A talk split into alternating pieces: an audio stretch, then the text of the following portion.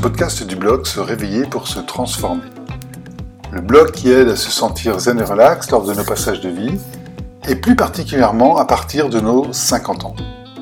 Aujourd'hui, je vais partager avec vous, en format audio, l'article Alimentation d'équilibre pour être zen et relax.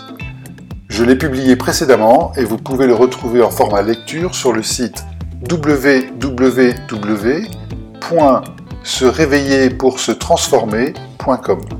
Vous retrouverez également le lien qui est dans les commentaires de ce podcast. Mais avant de commencer, je vous invite, si vous ne l'avez pas déjà fait, à vous inscrire sur cette chaîne et cliquer sur le bouton j'aime de ce podcast. Je vous souhaite une bonne écoute et une belle découverte. Voici donc un nouveau podcast qui aborde une alimentation d'équilibre pour être zen et relax. Si vous avez eu la chance de voyager un peu, vous savez que manger n'est pas seulement une nécessité physique, mais également un moment de partage social dans toutes les cultures. Néanmoins, le choix de notre alimentation joue un rôle prédominant sur notre équilibre physique, psychique et mental. Comme vous l'avez peut-être déjà lu dans des articles précédents du blog, j'appelle cet équilibre notre triangulation de soi, que j'aborde d'ailleurs dans le podcast Comment être heureux dans la vie, dont vous retrouverez les liens dans les commentaires de ce podcast. Voyons d'abord les bienfaits de manger. manger est avant tout un besoin primaire pour l'homme. Nous devons fournir à notre corps un carburant puisqu'il a besoin d'énergie pour fonctionner. Manger est donc indispensable pour pouvoir continuer à vivre, se mouvoir et avoir une santé correcte et un état psychologique normal. C'est donc nécessaire pour le corps, l'âme et l'esprit. Voici donc trois bienfaits de manger. Manger joue sur l'humeur. Une étude parue dans la revue médicale Nutritional Neuroscience a démontré que nos habitudes alimentaires jouent sur notre morale et notre degré de stress, et surtout pour les adultes de plus de 40 ans. Cependant, en dessous de 40 ans, manger de la viande est synonyme de bonne santé car elle booste la sérotonine et la dopamine dans notre cerveau. En revanche, après 40 ans, ce sont les antioxydants contenus principalement dans les fruits et les légumes qui jouent un rôle important dans notre humeur. Ils permettent d'activer le système nerveux tout en réduisant le stress. Manger joue également sur la santé. Une mauvaise alimentation peut générer des carences et des conséquences sur notre capacité physique, mentale et notre état d'esprit. Par exemple, une carence en fer entraîne un sentiment de fatigue et de faiblesse. Manquer de magnésium peut créer une certaine irritabilité ou une nervosité anormale. Le calcium, naturel contenu dans les végétaux, aide à fortifier nos os. Dès que l'on dépasse la quarantaine, l'on ressent vite des symptômes lorsque l'on n'a pas trouvé son alimentation d'équilibre. Ces symptômes se manifestent par de la fatigue, du stress, de l'irritabilité ou encore de la faiblesse. Et puis manger joue sur le moral. C'est une évidence que manger fait autant de bien au corps qu'au moral. Nous prenons tous du plaisir à manger ce que l'on aime et ce qui nous fait plaisir. Et c'est une vraie source de bien-être lorsqu'on a un coup de blues ou autre. D'ailleurs, certains aliments aident contre la dépression, comme le chocolat, les poissons gras, les huiles végétales, mais aussi les graines, de tournesol ou de sésame.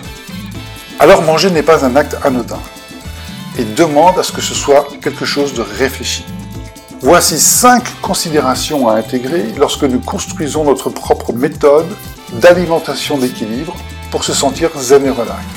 Premièrement, réduire l'apport de viande rouge ou blanche. Puis, favoriser les légumes. Ensuite, utiliser les épices pour réveiller le goût de vivre. Et évidemment, un bon petit déjeuner qui est un équilibre de base. Et pour finir, un dîner léger pour bien dormir. Regardons ces cinq considérations individuellement.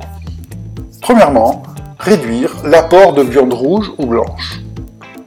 Pour beaucoup d'entre nous, il est très difficile de se passer de viande dans nos repas.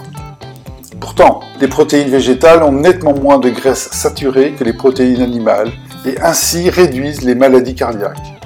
De plus, la viande rouge, qui est riche en graisse, libère de nombreuses toxines dans l'estomac.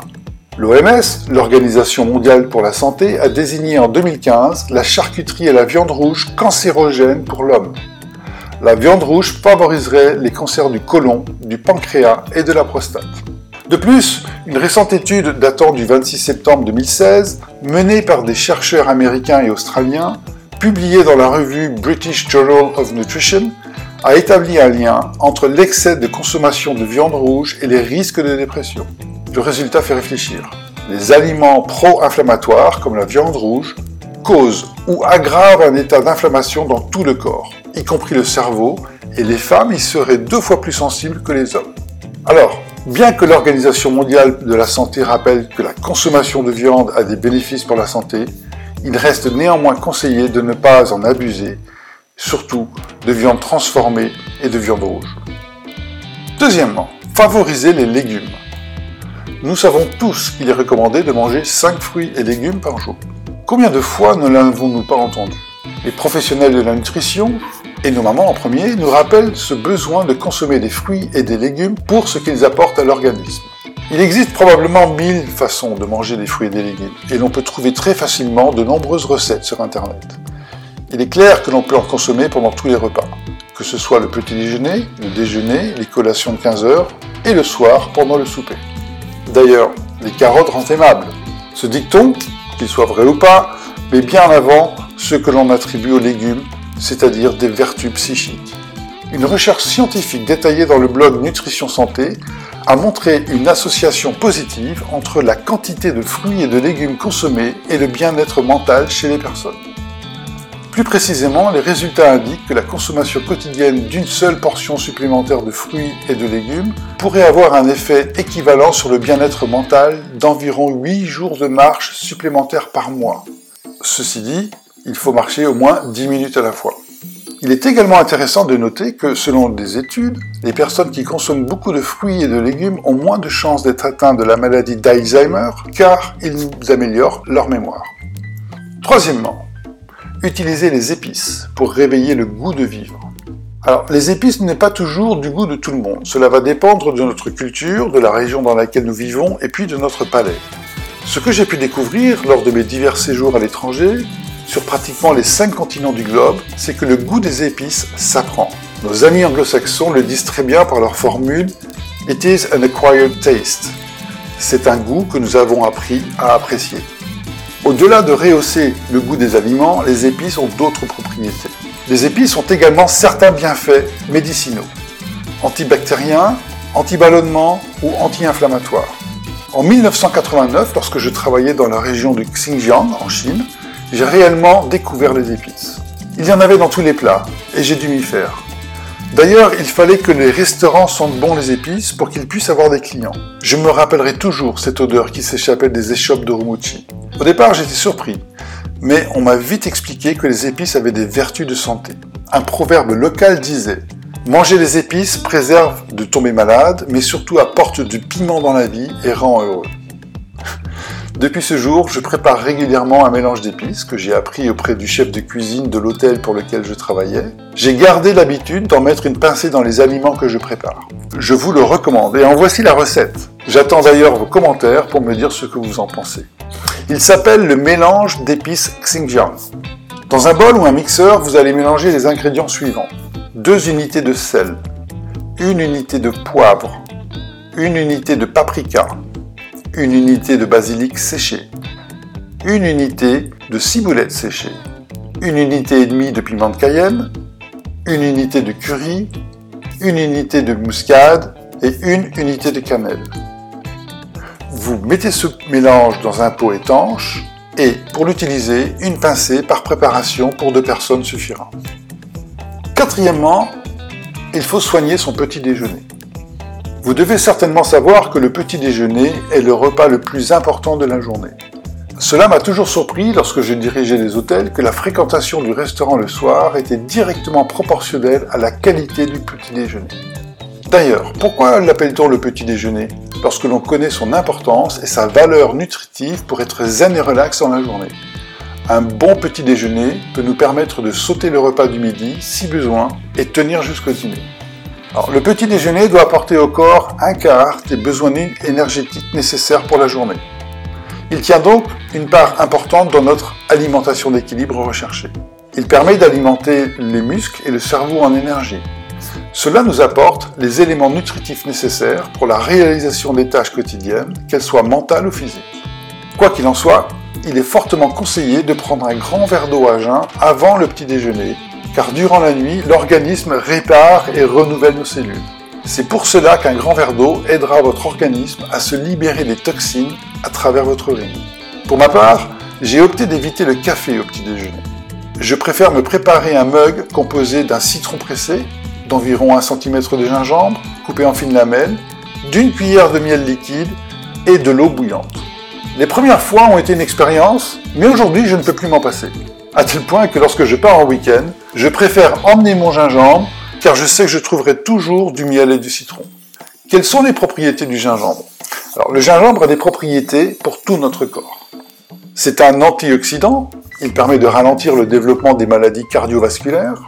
C'est un anti-émétique. Le gingembre est réputé pour réduire les sensations de nausée et de vomissement, et particulièrement dans les transports. C'est bon pour la digestion, il booste la sécrétion des enzymes digestives et permet aussi de réduire les ballonnements. C'est un anti-inflammatoire. Le gingembre est conseillé au début d'une migraine pour la faire passer et permet également de faire baisser la fièvre. Et puis vous le savez peut-être, c'est un aphrodisiaque. Il est votre meilleur ami dans la chambre à coucher et permet d'amplifier le désir. Cinquièmement, un dîner léger pour bien dormir. dans un podcast précédent, qui s'appelle 21 jours pour un repos anti-stressant, dont vous trouverez le lien dans les commentaires de ce podcast, j'ai abordé les effets de manger léger le soir. Avec les effets de l'âge qui s'installent, il est préférable de réduire son apport calorifique le soir, non seulement pour mieux dormir, mais également pour des raisons de santé. Des études ont montré que manger trop tard ou trop lourd le soir favorise la prise de poids et des niveaux plus élevés d'insuline, de glycémie à jeun, de cholestérol et de triglycérides, ce qui augmente le risque de maladies chroniques comme le diabète. Voici 8 ingrédients à considérer pour vous préparer un repas light qui est bon pour la ligne et le sommeil. Des légumes ou une salade de crudité.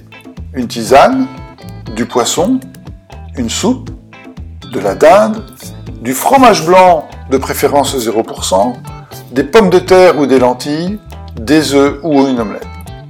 Alors, en résumé, pour créer son alimentation d'équilibre, chacun de nous, en fonction de notre culture et de nos modes de vie, abordons notre alimentation de manière très personnelle.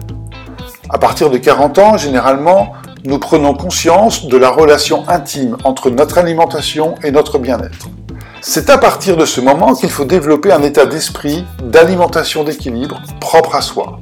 Les choix sont non exhaustifs, mais vous pouvez commencer avec ces 5 pistes qui vous aideront à vous sentir zen et relax. Réduire l'apport de viande rouge ou blanche, favoriser les légumes, utiliser les épices pour réveiller le goût de vivre, un bon petit déjeuner qui est un équilibre de base, et puis un dîner léger pour bien dormir. Et vous Quelle est votre alimentation d'équilibre? D'ailleurs, savez-vous comment trouver votre dimension zen et relax? Si ce n'est pas le cas, avez-vous déjà réfléchi à être accompagné pour le trouver? Et si vous souhaiteriez être accompagné, contactez-moi. Vous pourriez ne pas le regretter. Je vous remercie de m'avoir écouté jusqu'à la fin. J'espère que ce podcast vous a plu je vous invite à vous abonner à cette chaîne pour ne manquer aucun nouvel épisode. Et si ce podcast vous a plu, n'hésitez pas à le partager sur vos réseaux autour de vous. Portez-vous bien et à bientôt